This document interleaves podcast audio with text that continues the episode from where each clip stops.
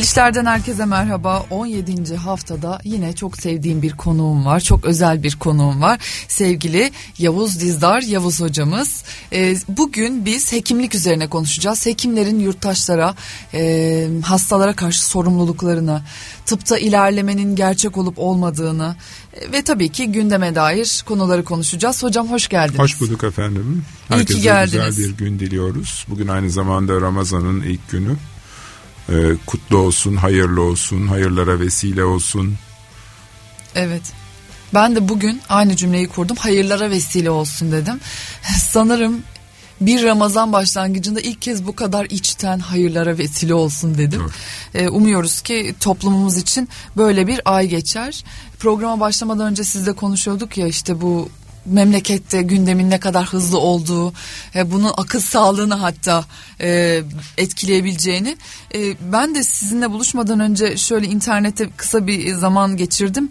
E, yapay zekaya, yeni uygulamaya sorulan sorulara baktım Türkiye'den. E, neden e, Finlandiya, Danimarka'da insanlar bu kadar mutlu diye sormuşlar Türk insanı. E, mutluluğumuzu, mutluluk halimizi korumaya çalışıyoruz. Ramazan'da da inşallah buna biraz Güzel katkı miymiş? sağlarız. Mutlularmış hocam. Yani kamuoyu yoklamalarında çıkan sonuç onların mutlu, mutlu olduğunu gösteriyor. Belki de öyle olduğunu düşünüyorlardır. Coğrafyalar birbirinden farklı. Ben şöyle söyleyeyim size. Tamam Kuzey Avrupa'da olay bu. Ee, bizde olay gündem değişikliği sürekli. Fakat baktığınız zaman hangisi daha renklidir derseniz muhtemelen Türkiye ile pek kıyas götürecek dünyada ülke bulunmamakta. Bir nedenini şöyle açıklayabilirim. Bir arkadaşım yurt dışına yerleşmeye çalışıyor. Çok akıllı, tıp mezunu, mükemmel İngilizce hatta böyle kendine iş dalı olarak gördüğü şey e, yabancı gazetelerin İngilizce yayınlanan gazetelerde editörlük yapabilirim diyor. O kadar iyi hakim İngilizce.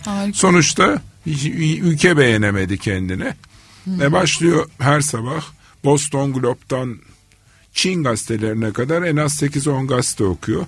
Sonuç Kuzey Avrupa'nın gazetelerinde dedi ya da benzer ülkelerin gazetelerinde işte bizde normalde üçüncü sayfa haberi denebilecek olan haberler e, birinci sayfadan iki ay kadar manşette kalıyor. İşte iki genç bıçaklandı haberi gibi bir evet, haber mesela. Evet. Onlarda da sorun aslında bu gündemsizlik. Ben bunu sevgili bir başka arkadaşıma söyledim. O ben de biraz gündemsiz kalmayı isterim dedi. Ben de onlardanım.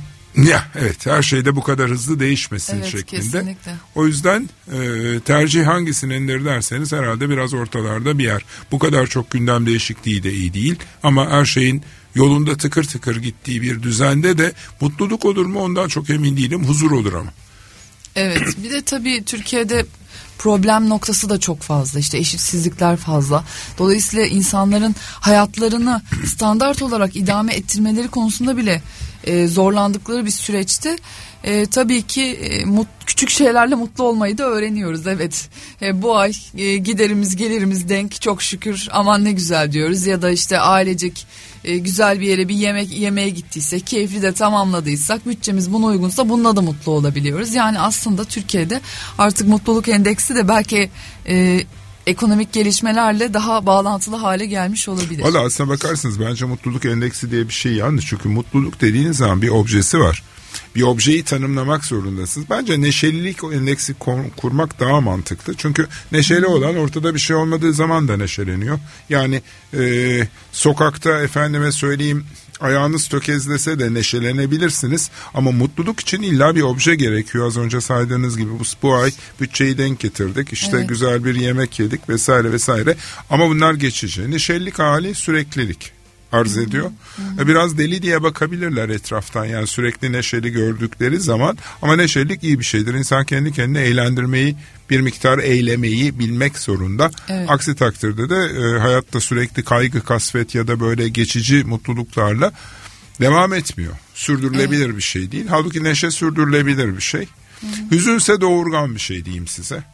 Yani iyi bir şeyler yaratmak istiyorsanız bir miktar hüzün gerekiyor. Neşeli birinden bir olağanüstü bir şey bekleyemiyorsunuz ama hüzünün doğurganlığı var. O da insanı biraz yaratıcılığa sürüklüyor. Hı hı. Ee, bir yerlerde ortalarda konumlanmak muhtemelen en iyisi olacaktır.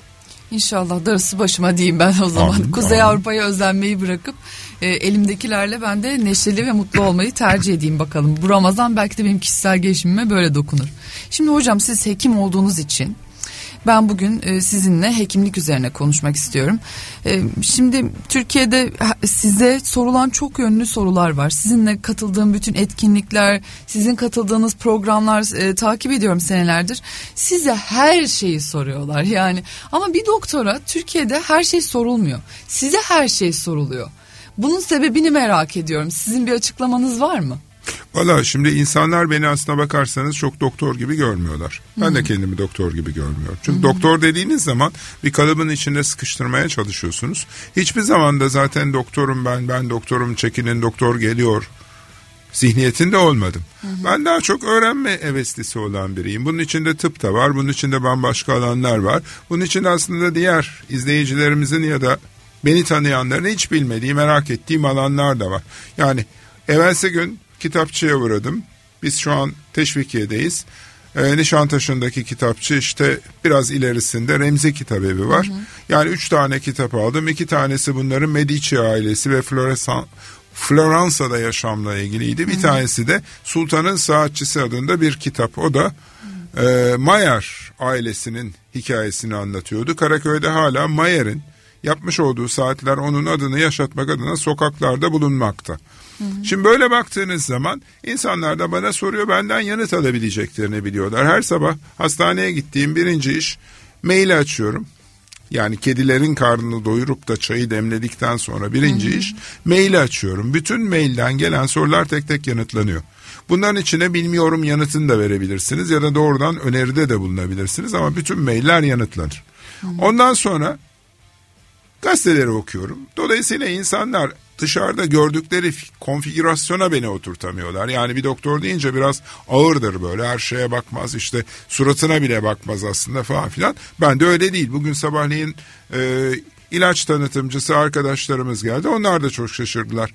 Yani ben, bana D vitamini tanıtmaya çalışıyor. Ben de tamam dedim yani şey değil. Hani fena bir şey değildir herhalde ama ben anlamam ki böyle şeylerden dedim. Gülüyorlar.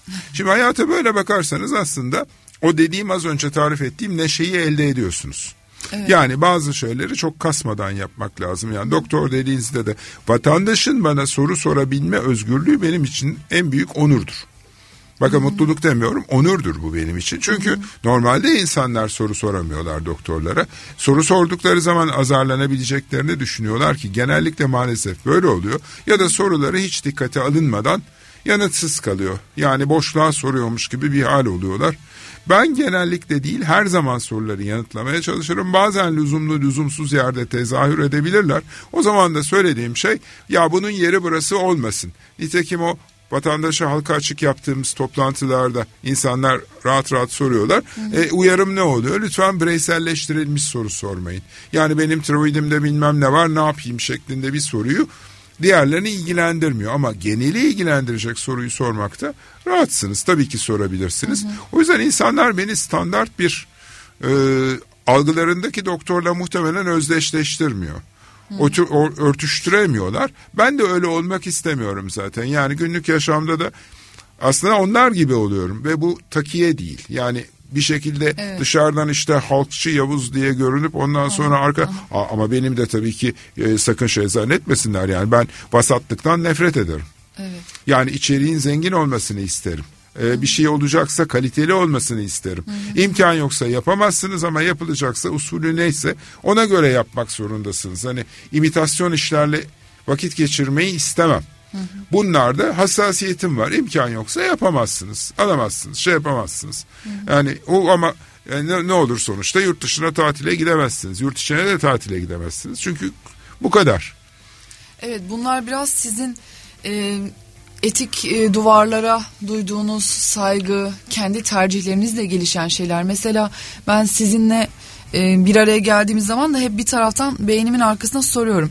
E, aslında Yavuz Dizdar çok farklı e, tıbbi kurumlarda e, çok farklı konumlarda bulunabilirdi ama tercihi itibariyle bir e, devlet kurumunda e, görev yapıyor. Çünkü o sanırım onun anlayışına daha uygun diye düşünüyorum. Dolayısıyla bunlar sizin tercihleriniz ve duruşunuz bir taraftan da halkçısınız aslında e, dışarıdan göründüğü şekilde de halkçısınız ama anlattığınız e, evet yani vasatlık zaten e, halkın genelinin yaptığı şey vasat değil ya da vasat olsa bile bazen biz kendi uzmanlıklarımızla halkı o bireyleri o vasatlıktan çıkarmak için varız değil mi? Zaten uzmanlığımız bu yüzden gelişiyor. E, bence duruşunuz sizi farklı kılan şey. O yüzden bugün sizle hekimliği konuşuyorum ben. İyi ki böylesiniz. ben şöyle çok teşekkür ederim ama mesela şunu söylemek zorundayım. Hani e, ben bulunduğum yerden başka bir yerde olabilir miydim? Çok kolay değil. Bazı arkadaşlarımız kendi kendilerine heveslenip işte bir özel hastanede mesela nasıl bakarsınız dedi. Sonra bana geldi dedi ki ya hiç de sıcak bakmıyorlar. Son derece haklılar dedim.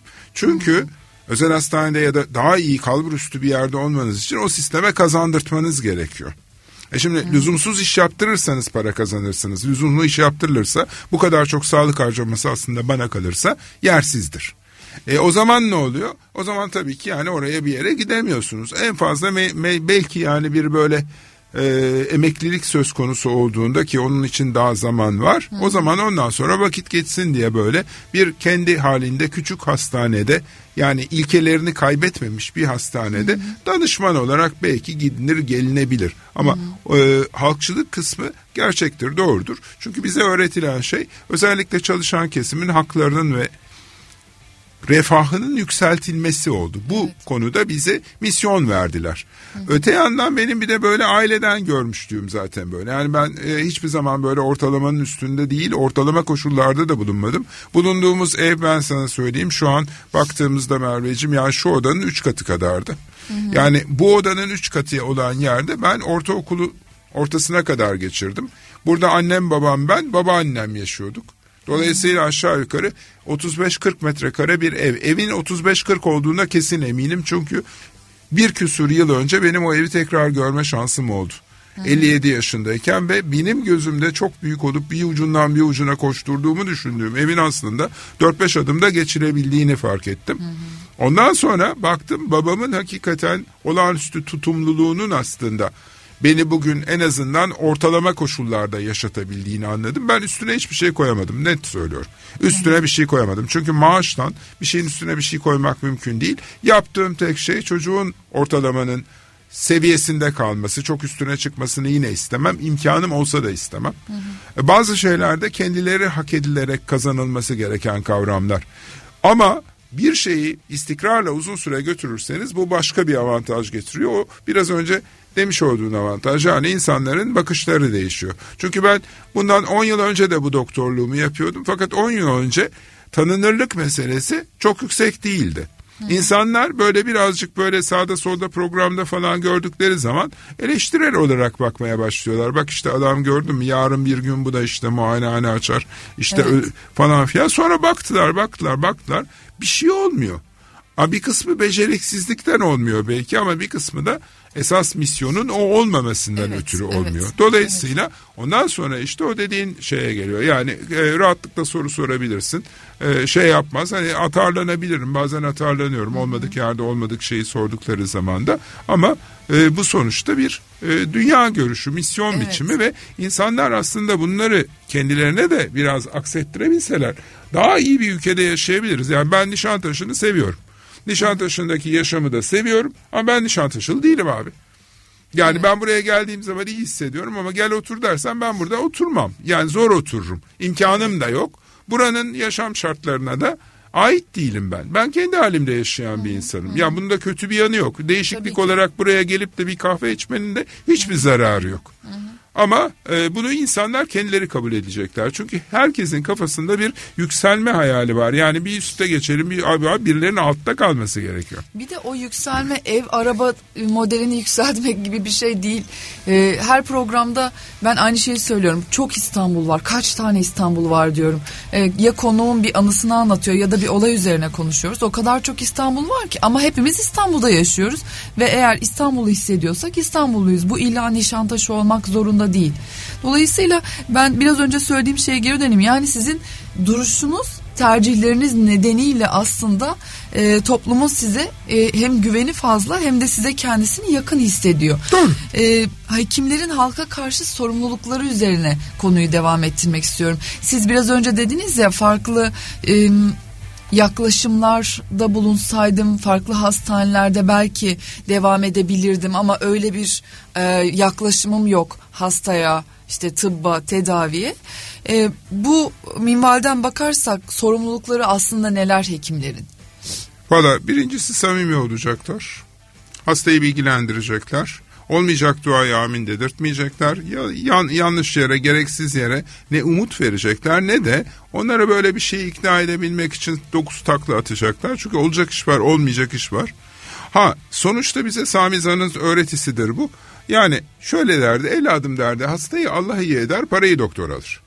Bu doğru mudur? Bana kalırsa da doğrudur. Yani sizin yaptığınız bir takım dokunuşlarla düzenlemelerdir. Ondan sonrasında vücut kendi kendine iyileşir. Siz sadece onu yönetirsiniz. O yönetme işlemini hastaya dersin ki kardeşim şunu şunu şöyle yap bunu bunu böyle yap. Eksik olarak şunu şunu şunu yapıyorsun. Dolayısıyla bunu bir süre sürdürürsen ondan sonra düzeleceksin. Fakat zaman içinde bir düşünce erozyonu oldu. Erozyonun aslında biz günlük yaşamda karşılıklarını çok fazla alanda görüyoruz.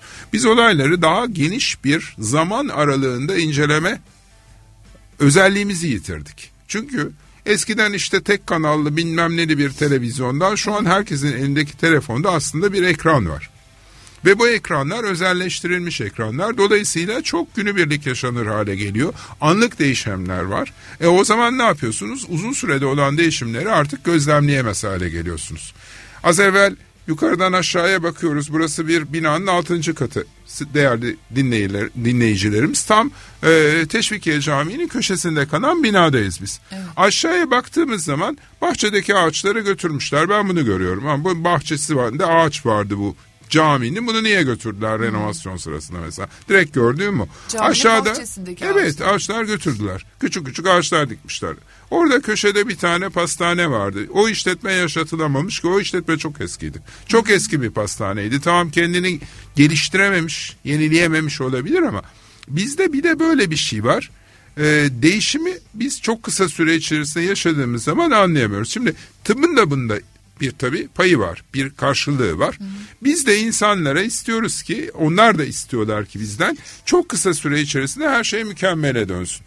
Bunun bir ucunda çok uzun süre genç ve güzel kalmak var ya da yakışıklı. Bir ucunda da bir sorunu varsa bir anda ortadan kalkması var. Halbuki adamın kendi vücuduna yaptığı eza 20 e, yıldır 30 yıldır varken bizim bunu 2 haftada 3 haftada kaldırabilme olasılığımız yok. Dolayısıyla vatandaşlara aslında hastalara daha doğrusu ama genel olarak da insanlara değişimlerin çok kısa süre içerisinde olmasını beklememelerini söylememiz gerekiyor. Ama Doktorların yapmaması gereken bir takım şeyler de var. Bu yapmaması gereken şey fiziksel olarak da ruhen de manen de geçerli.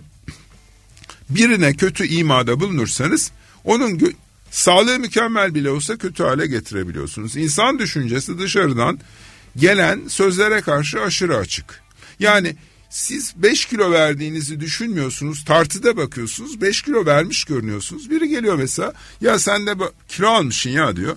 İnanın o aklınıza takılıyor. Halbuki terazide 5 kilo e, azalmayı kendi gözünüzle görmüşsünüz. Dolayısıyla insanları bir kere umutsuzluğa, onları kedere, onları endişeye sarf edecek sözlerden doktorların uzak durması lazım. Evet, e, biliyorsunuz ben özel gereksinim bireylerle çalışıyorum. Ebeveynlerle de çocukların doğum hikayelerini çok konuşuyoruz. Yani kadın sohbeti yaparak birazcık daha özelleştirilmiş sohbetlerde birçoğu e, 80'li yıllarda doğum yapmış olan anneler çoğu bana aynı hikayeyi anlattı.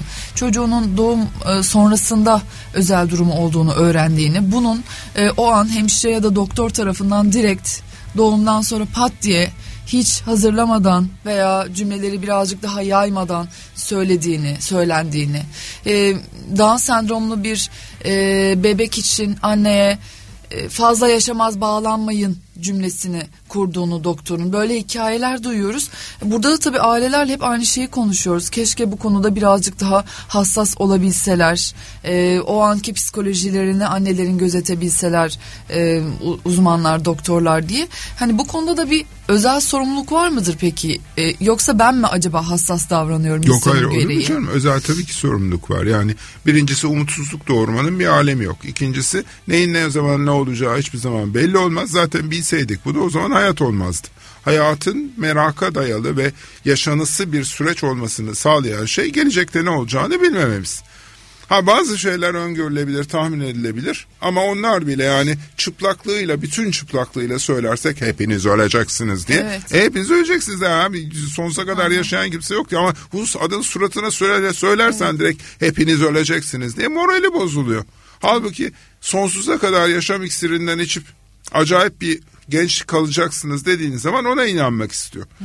Normalde hekimin bir şeyi doktorun ya da en azından e, karşısındaki kişiye anlatmasının bir metodolojisi var. Hı. Yani kötü bir şey başa gelmiş olabilir. Ben onkoloji alanında faaliyet gösteriyorum. Evet. O benim faaliyet gösterdiğim alanlardan bir tanesi. Yani profesyonel işim bu. Radyasyonla tedavi etmeye çalışmak. Onda bile hastanın suratına ya da yakınının suratına ya bu iş işte bitmiş ya 3 aylık bilmem ne falan demenin bir anlamı yok. Çünkü hakikaten kimin ne olacağını hiçbir zaman öngöremiyoruz. Hı hı.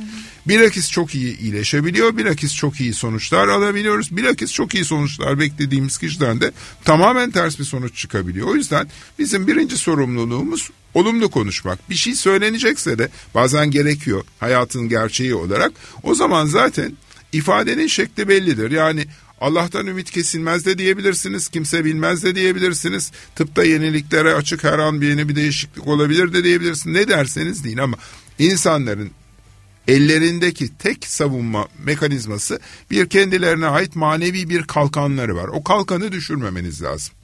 Yani direkt sen 3 aylık kalmışın bu nerede büyüttün bu kadar işte bugüne kadar neredeydin falan diye girdiğinizde ya da ya bu tür hastalar çok kötü gidiyor bilmem ne dediğinizde halbuki hiç de öyle değil. İnsanoğlunun bireysel olarak baktığınızda istatistiki yok. İnsanları biz gruplar halinde istatistiğe soktuğumuz zaman şöyle şöyle olanlarda böyle böyle beklenti var diyoruz ama sorun aynı noktada çıkıyor ki bu modern tıbbın içine düştüğü en büyük hata. Hı hı. Çünkü bu istatistik maalesef geçerli değil. Yani bir araba üreticisi bir modelin diyelim ki bir fren sisteminde arıza olduğunu saptadı. O bile yüzde yüz değil. Yani yüz tane piyasaya çıkmış olan araçta beş tanesinde bu arızayı saptadıysa bu diyor e, kabul edilemez derecede bir arızadır. Ben bu modeli geri çağırırım diyor.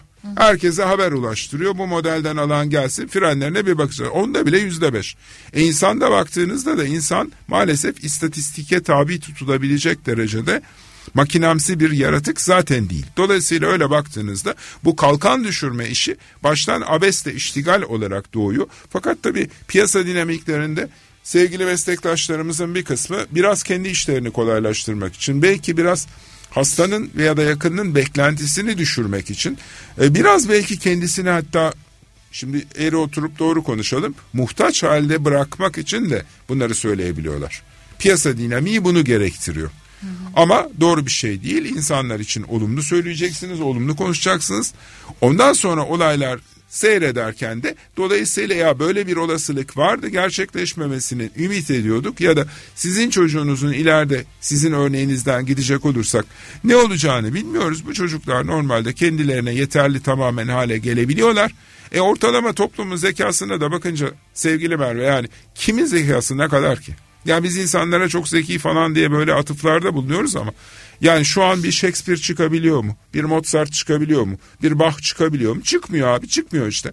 Demek ki o sefil koşullardan bu kadar parlak adamlar çıkabiliyor ama bugünün bu kadar olağanüstü teknolojik ilerlemelerine rağmen e, bu kadar parlak adam bu kadar parlak eser çıkartılamıyor. E şimdi kim evet. zeka eksiğine sahiptir diye sorduğumuzda herkes önce bir dönsün kendine baksın. Evet programa gelirken e, arabada radyoda barok dönem eserleri denk geldi ve bir süre hiç zaplamadan dinledim. Eşim de dedi ki sabah sabah biraz ağır değil mi bu Merveciğim değiştirelim mi?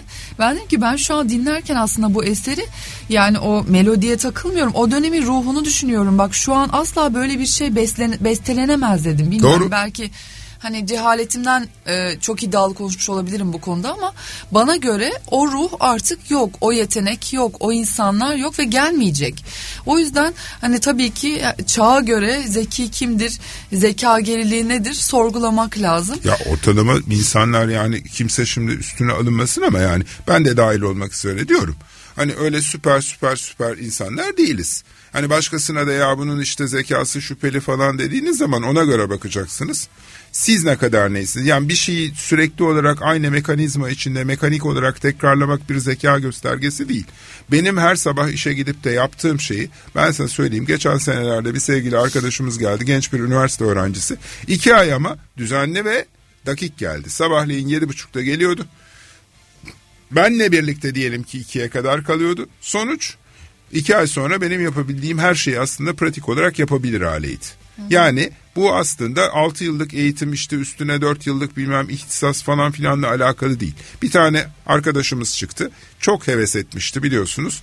Bir sahte doktor vakası olarak gündeme geldi ama evet. yani kız bizim meslektaşlarımıza kendinin diplomalı doktor olduğuna ikna edebilecek kadar kanıtlamış. Evet, o zaman diyorsun ki abi yani hani bunun demek ki bilgi olmuyor, bilmem ne olmuyor. Biraz halkla ilişkiler, biraz güler yüz, biraz uysallık, birazcık da gördüğünü taklit etme becerisiyle bu zaten karşısına ikna etmiş.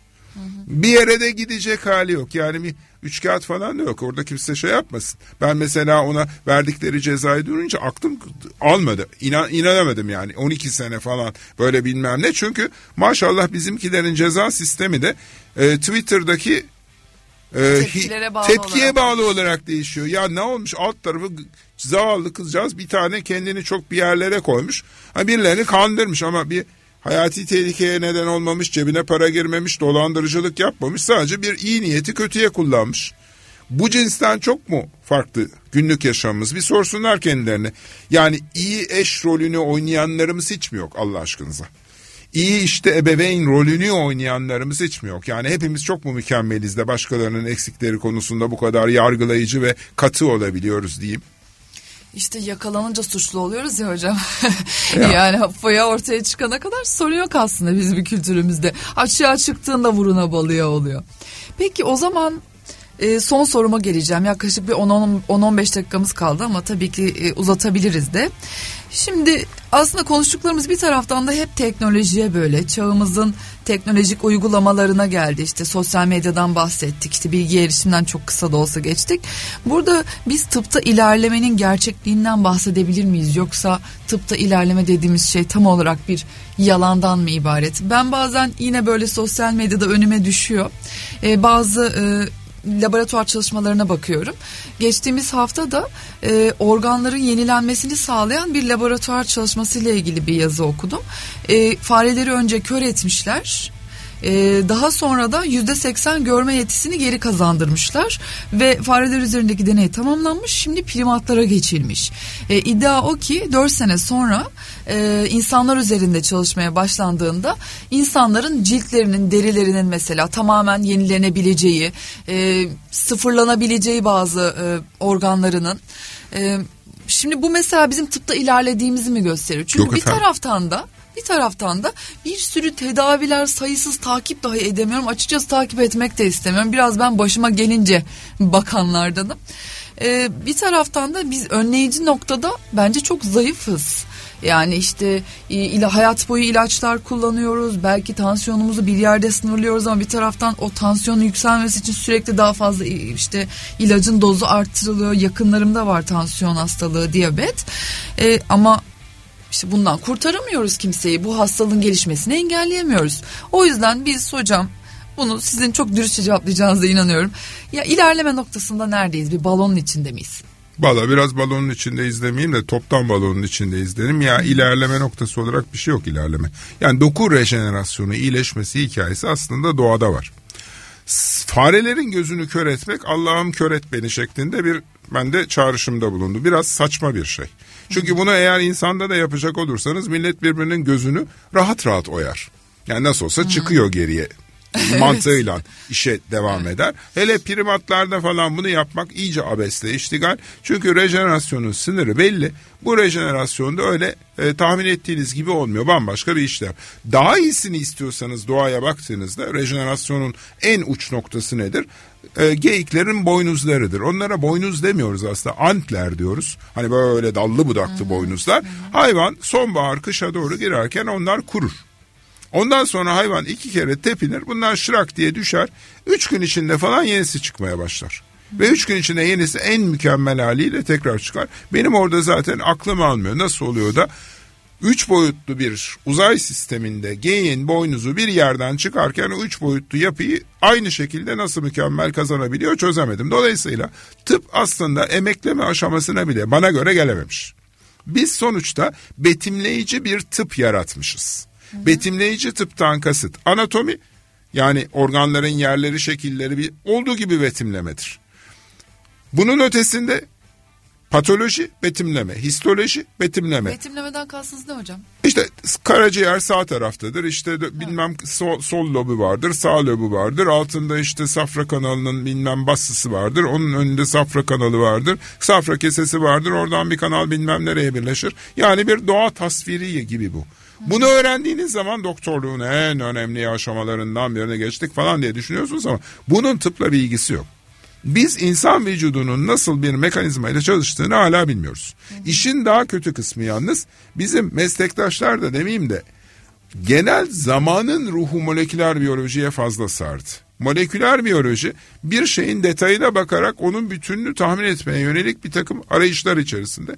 Bu tarihin hiçbir zamanında böyle olmamış bütüne bakmak zorundasınız. O küçük şey bir şey ifade eder ama bütünü görebiliyorsanız bir şey ifade eder. Bir motor düşünün, araba motoru. Ben bunu parçalayayım size parçaları halinde vereyim. Diyelim ki e, 9300 parça etti. Her bir parçaya baktığınızda siz bu parçanın bunun motor olduğunu çıkarabilir misiniz? Çıkaramazsınız piston diye bir kavramı bilmiyorsanız pistonun ne olduğunu bilmiyorsunuz demek. Acaba bu biraz kuantum mekaniği ile ilgili mi ya? Kuantum biraz öyle görünüyor. Yani zamanın ruhunda bütüncül bakış yitirilmiş. Bu tıpta acayip bir şekilde sirayet etmiş. Çünkü tıpta gelişme var mı dediğinizde gelişmelerin bütünü aslında teknolojinin gelişmesi. Evet. Yani görüntüleme ise daha iyisi var. İletimse daha iyisi var. İşte küçücük makinalarla kalbin bilmem nesini bile ölçebiliyorsunuz artık.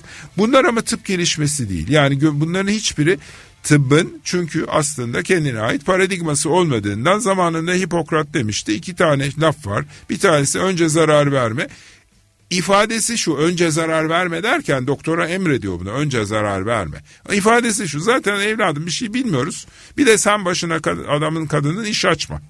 Aslında ifadesi bu. İkincisi de İkincisi zaten modern tıbbı toptan düşürüyor. Hastalık yoktur hasta vardır. Yani Merve Hanım'da seyreden bir diyabet hastalığı ile Yavuz Bey'de seyreden diyabet hastalığı aynı diyabet hastalığı değildir. Olsaydı. İkisi de birbirinden farklıdır. Kişiler de farklıdır. Bir tanesi çok düzenlidir. Kendi kendine şey yapar. Bir tanesi bilakis yani hiç dikkat etmez Yavuz Bey mesela. Ne yediği ne içtiği belli olmaz. Sürekli işte kafasına göre takılır. Dolayısıyla onun şekeri acayip oynamalar gösterir. E şimdi şekeri oynayan bir diyabetli ile şekeri sabit kalan diyabetli aynı hasta değiller artık. Evet. Öyle baktığınızda da tıp bunun üstüne bir şey koyabilmiş değil. Yani sene olmuş 2023 elimizde doğru düzgün paradigma yok. Şu mikrofonun bile üstünde şöyle gördüğünüz mesela şu e, pompon gibi bir tabaka var mesela. Bu tabakanın bile esprisi aslında benim sesimle birlikte çıkan hava hırtısının duyulmaması için var.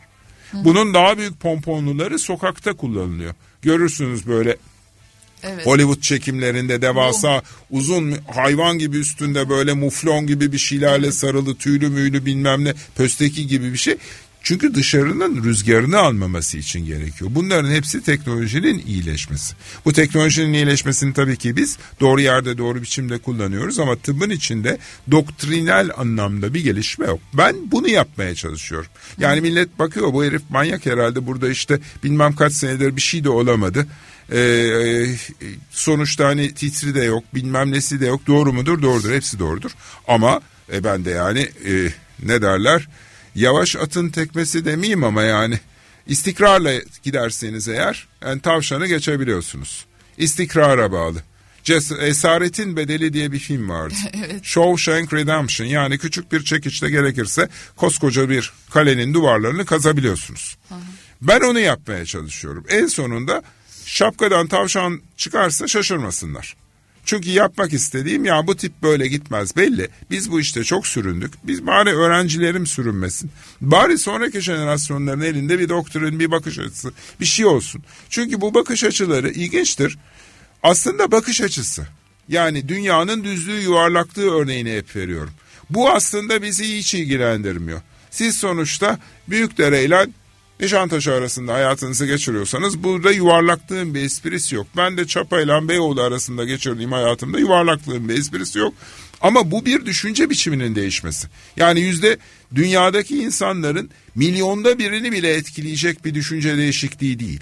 Ama bir kere düşünce değiştiği zaman o zaman olduğu gibi diğer alanları etkilemeye başlıyor.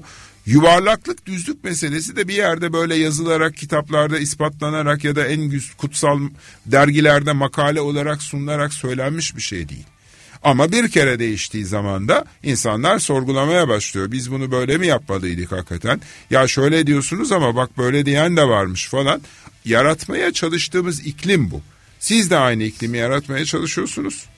Vakıf olarak ben de aynı iklimi yarat. O yüzden biz ortak noktada buluşuyoruz. Yani insanlarda bir farkındalık yaratalım. Tıpta da farkındalık yaratalım. En tekim önce ee falan yapan meslektaşlar şimdi ya sizi esasında Yavuz Bey görse iyi olur diye gönderiyor. Bu da şu anlama geliyor. Yani hasta eğer hiç adını sanını bilmediğim, tanışmadığım, sınıf arkadaşım olmayan bir meslektaşım tarafından ya o da bir görse diyorsa o zaman diyorsun ki Yavuz Dizler doğru yoldasın bu yolda devam et. Sakın taviz verme. Çünkü düzenli çalışmak. Ha nedir eksiğimiz? Son bir, bir aydır falan yine böyle bir hani akşam okuma aşamasında yine bir böyle şeye girdim. Sıkıntıya daralmaya. Bazen okuyamıyorsunuz. Gündüz elimden geldiği kadar çalışıyorum. Okuma eksiğini kapatmaya çalışıyorum. Ama e, sonuçta da bir şeyler için hakikaten eşeleniyorum. En azından bir kitabın ortaya çıkması gerekiyor artık. Evet kesinlikle. Zaten sürekli size söylüyoruz. Daha fazla yazın daha fazla e, yayın çıkarın diye. İnşallah e, zamanınızı ayırabilirsiniz. Peki hocam gençlerle de çalışıyorsunuz e, üniversite öğrencileriyle e, işte yeni meslektaşlarınızla. E, onlardaki bu peki yaklaşımı hani bu sirayet ettiğini görebiliyor musunuz? Ha, yoksa şimdi bu çok hani güzel. beni yeşerten e, şey zemin hala aynen böyle tuğla gibi önümde duruyor mu diyorsunuz? Yok yok yok. Durmuyor durmuyor. Orada e, biraz benim başarımdır, biraz öğrencilerin açık fikirliliğidir ama bir yanda da diğer meslektaşların da aslına bakarsanız biraz tembelliğidir kusura bakmasınlar. Hı. Çünkü e, onlar da anlatmaya çalışsalar aslında öğrenci daha iyi bir şeylere kavuşmuş olacak. Şimdi insanlar biraz fazla erken bırakıp terk etme şeyindeler. Yani bu işler bu işten bir şey çıkmıyor. Niye bir şey çıkmasın abi? Çalışırsan çıkıyor işte. Yani dünya sonuçta buraya bir anda gelmedi ki. Sadece gelişme hızı arttı. Ama teknoloji de arttı. Düşüncede artan bir şey yok. Bir yeni bir Bach çıkmamış, yeni bir Mozart çıkmamış. Sen hala gidiyorsun ki işte e, bundan sonra bir şey olmaz. Hayır olabilir, bilakis olabilir. Ama bu görüş, görüş açısı ben düşüncelerimin öğrencide yarattığı düşünce değişikliğine ya da onların buna bakışına ya da oluşan iklime dikkat ediyorum. Özellikle evet. karşılık alabiliyor muyum diye bakıyorum. Evet Aha. karşılık alıyorum. Çünkü bunu bir anda alamazsınız. Bir öğrenci, üç öğrenci, beş öğrenci daha sonra öğrenciler gruplar arasında ya bu adam da manyak sürekli bizi tutup 12'ye kadar ne güzel kantine gelip ders çalışacakken ısrarla yapıyor diyorlar. Bir süre sonra bunlar kendileri fark ediyor ki bu adam aslında iyi bir şey yapmaya çalışıyor. E ben de kendi imkanlarımla polikliniğe televizyon taktım. Sırf benim bilgisayar ekranım küçük olduğu için göremiyor çocuklar. Hı hı. Karşılarında en azından gittim teşhirden bir tane televizyon buldum. Hı hı. O teşhirden televizyonu sağ olsun tekniker arkadaşlarımız yerleştirdi. Dolayısıyla bilgisayarın ekranını televizyonla tamamen eşleştirdim. Hı. Şimdi bunları da görünce bir dönem, iki dönem, üç dönem bir süre sonra çocuklar diyor ki ben daha fazlasını nasıl yaparım? Benim e, reel olarak ders vermem gerekiyor. Bu dediğim evet. olayların hepsi birebir markaj. Hmm. Birebir markajda işte Merve tek başına gelmiş ona da aynı şeyi anlatıyorum. Hmm. 15 kişilik grup gelmiş onlara da aynı şeyi anlatıyorum. Hmm. Ama ben hiçbir zaman böyle değiş bir kocaman bir amfide 200 kişiye ders anlatmadım. Hmm. Çünkü titrim yok. O titre erişme kısmı da 6 kere bloke edildi. Yedinciyi de elbet gönderirim ama o titrin oluşması halinde durumun değişikliğinden demek ki bir takım insanlarda da endişe var diye bazen aklımdan geçiriyorum. En çok endişeyi kim duyuyor? Muhtemelen meslektaşlar duyuyor. Çünkü halktan tepkiyi görüyorlar. Yani bu adam böyle demiyordu bu adamın dediği de çıktı diyor. E bu o zaman yapacağınız bir şey yok. E yani ben de dışarıdan dış gözlemciyim bakıyorum olayların hiçbir zaman gidişatının ne olacağını öngöremezsiniz ama doğru bir şekilde gözlemlerseniz hastaya en doğru bilgiyi aktarırsınız. Yani ben de şimdi öğrencilik zamanıma gittim. Lisanstayken e, bize ben tarih mezunuyum çok fazla Osmanlı tarihi yükleniyordu ve ben sürekli aynı şeyi soruyordum. Hani biraz daha Avrupa tarihi öğrensek biraz daha işte 19. yüzyıl 20. yüzyılı öğrensek ya da o zaman işte oy kullanacaktık. İlk oyumuzu kullanacaktık ve tarih bölümünde okuyoruz. Türkiye siyasi tarihine dair hiçbir ders konmamış. Bu nasıl bir tarih eğitimi diye sürekli sorguluyordum ama iki tane çok sevdiğim hocam vardı. Onların da odalarına gidip yaptığımız sohbetlerde bir vizyon kazanmama gerçekten çok katkıları olmuştu. Ve mezun olduktan sonra da hep aynı şeyi söyledim. O hocalar olmasaydı ben yani bu perspektifi yakalayamazdım. Heh, doğru işte bu. O müfredatla yakalayamazdım. O yüzden sizin gibi e, hocalara hakikaten ihtiyaç var. Çok teşekkür ederim. Elimden geleni yapmaya çalışıyorum. Çocuklara da söyleyeyim bakın dedim. İki saat sizle bir arada olma şansım var. Altı yıllık eğitiminiz boyunca. Çünkü siz lay lay lom ben lay lay lom sonuçta bu başka şekilde bir araya gelmeyecek. O yüzden ben diyorum kusura bakmayın ısrarcıyım. Yani bunu dinleyeceksiniz siz. Evet. Benim gözümden anladığım şekilde dinleyeceksiniz. Daha fazla detayını anlatırım ama anlatabileceğim zamanımız yok. Ama yazılar yavuzdizdar.com'da var. İstedikleri şekilde okuyabilirler. Herkese açık site. Hı. Eğer abone olacağım derlerse bir şey beklenmiyor abone karşılığında. O zaman o yazı maillerine otomatik olarak atılıyor. Harika. O zaman mutlaka herkes abone olsun hocam. Ben de abone değilim. Arada bakıyorum ama ben de abone olayım. Otomatik alayım ben de. Hazıra konuyum biraz. Çok teşekkür ediyorum ben teşekkür geldiğiniz ediyorum. için. Çok İyi ki güzel varsınız. bir sohbetti. Ben de ben de varlığınıza müteşekkirim. Sağ olun hocam. Güzel işlerde e, güzel bir insanı ağırladık. Yine inşallah e, önümüzdeki hafta güzel işleri e, karşınızda sunmaya devam edeceğim. Herkese iyi günler.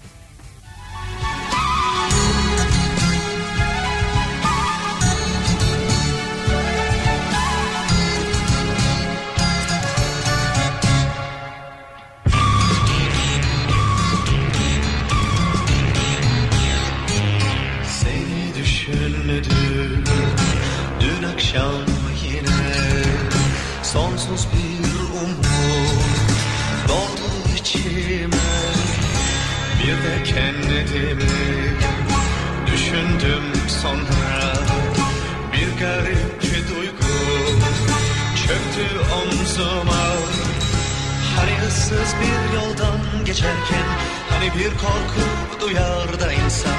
Hani bir şarkı söyler içinden İşte öyle bir şey. Hani ıssız bir yoldan geçerken Hani bir korku duyar da insan.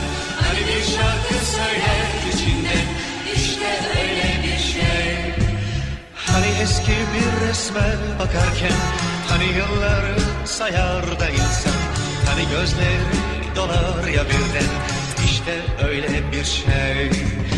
Hani eski bir resme bakarken Hani yılları sayar da insan Hani gözleri dolar ya birden işte öyle bir şey. İşte öyle bir şey.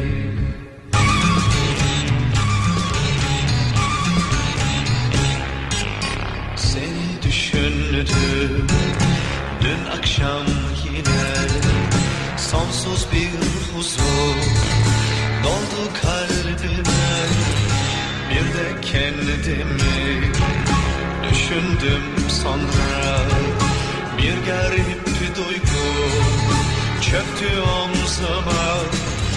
Hani yıldızlar yanıp sönerken hani bir yıldız kayar ve insan. Hani bir telaş duyar ya birden. İşte öyle bir şey Hani yıldızlar yanıp sönerken Hani bir yıldız Hani bir telaş duyar öyle bir şey. Hani bir yağmur yağar da bazen Hani gök gürler ya arkasından Hani şimşekler çakar peşinden İşte öyle bir şey. Hani bir yağmur